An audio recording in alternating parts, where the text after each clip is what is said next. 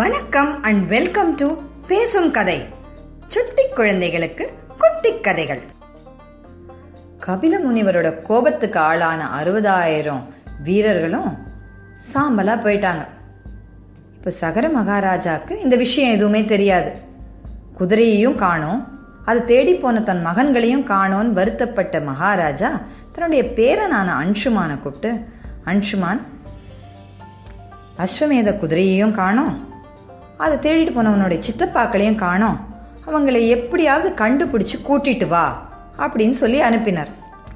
அன்ஷுமானும் தன் சித்தப்பாக்கள் போன வழியே பாதாள லோகத்துக்கு போனார்.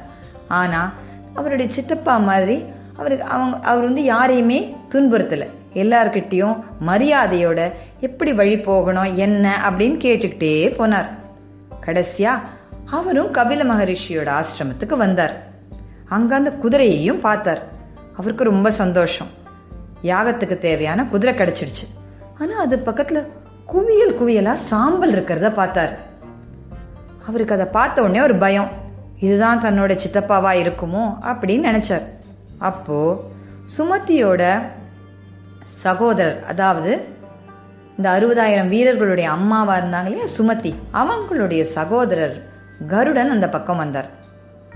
அவர் அன்ஷுமானை பார்த்து மகனே நடந்த கதை இதுதான் அப்படின்னு சொல்லி எல்லாத்தையும் சொல்லி இப்போ நீ வந்து இந்த குதிரையை கூட்டிட்டு மகாராஜா கிட்ட போய் நடந்தது எல்லாத்தையும் சொல்லு.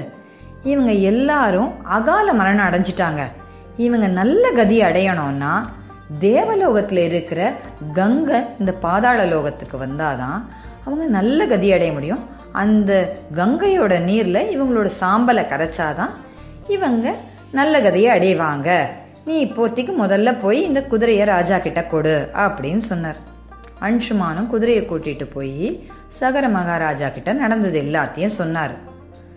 மகாராஜாக்கு ஒரு பக்கம் வருத்தம் இருந்தாலும் தன்னுடைய நாடு நல்லபடியாக இருக்கணுங்கிறதுக்காக அஸ்வமேக யாகத்தை நல்லபடியாக பூர்த்தி பண்ணார்.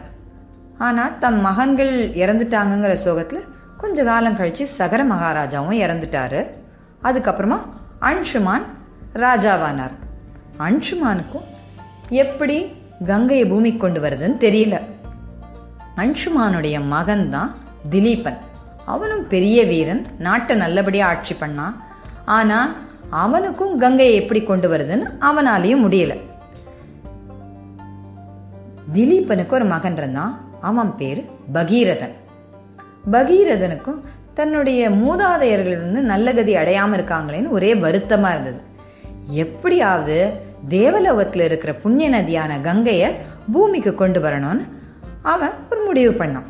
உடனே தன்னுடைய ராஜ்யத்தை வந்து தான் நம்புற நல்ல அமைச்சர்கள்கிட்ட ஒப்படைச்சிட்டு அவன் கடுமையான தவம் பண்ணுறதுக்கு காட்டுக்கு போனான்.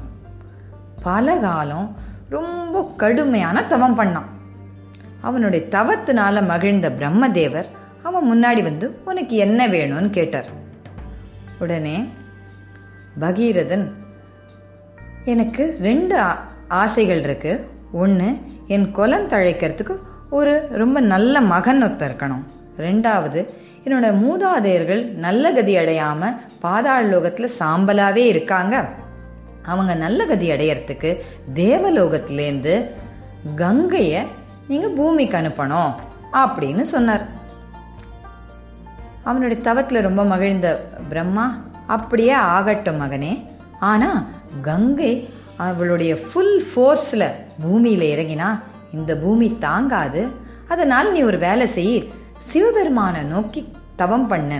சிவபெருமான் கிட்ட கங்கையை தன்னோட ஜடாமுடியில் ஏந்திக்க சொல்லு.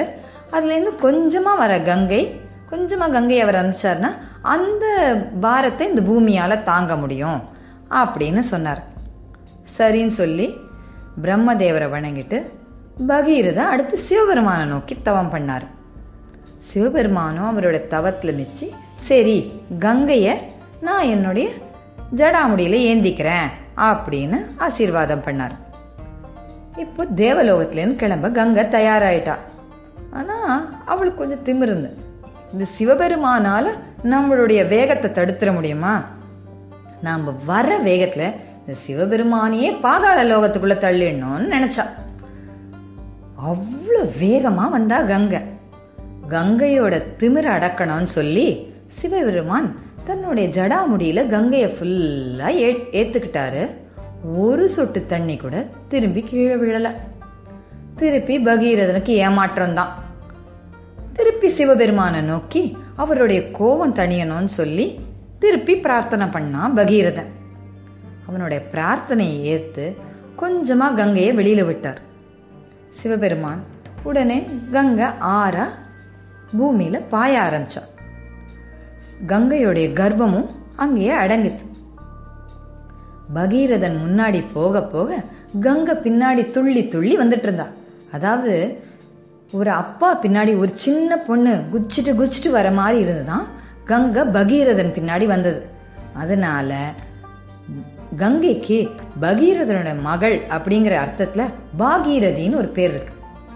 இப்படியே வந்த கங்கை நிறைய இடத்துக்கு பா பாஞ்சு ஓடிட்டு இருந்தா. அப்போ ஜஹ்னு அப்படிங்கிற ஒரு முனிவர் அவருடைய ஆசிரமம் இருந்தது. அந்த ஆசிரமத்தில் அவர் யாகம் பண்ணிட்டு இருந்தார். இப்படி ஓடிட்டு வந்த கங்கை கவனிக்காம ஜஹ்னு முனிவரோட ஆசிரமத்துக்குள்ள பாஞ்சிட்டான். அவருடைய வேள்வியாளருக்கான சாமான்கள் எல்லாத்தையும் நினைச்சிட்டா. இதனால கோபமடைஞ்ச ஜஹ்னு முனிவர் அவளை ஃபுல்லா எடுத்து குடிச்சிட்டார். திருப்பி கங்கை வெளியில வரல. பகீரதனும் தேவர்களும் திருப்பி போய் ஜஹனு முனிவர்கிட்ட பிரார்த்தனை பண்ணாங்க. முனிவரே இந்த ரொம்ப கஷ்டப்பட்டு பகீரதன் இதை வந்து இந்த கங்கையை பூமி கொண்டு வந்திருக்கான். அவனுடைய மூதாதையர்கள் நல்ல கதி அடையணும்னு. அவ இப்ப பாயலைன்னா அவர்களுக்கு அவ நல்ல கதி கிடைக்காது. இவன் இவ்வளோ காலம் பண்ண இந்த பிரார்த்தனைகளுக்கு பலன் இருக்காது. உடனே அதை புரிஞ்சுக்கிட்ட ஜக்னு முனிவர் தன்னுடைய காதுலேருந்து கங்கையை திருப்பி வெளியில விட்டார். ஜக்னு முனிவரோட உடம்புலேருந்து வந்ததுனால ஜஹ்னு முனிவருடைய புதல்வி அப்படிங்கிற அர்த்தத்தில் கங்கைக்கு ஜானவின்னு ஒரு பேர் வந்தது.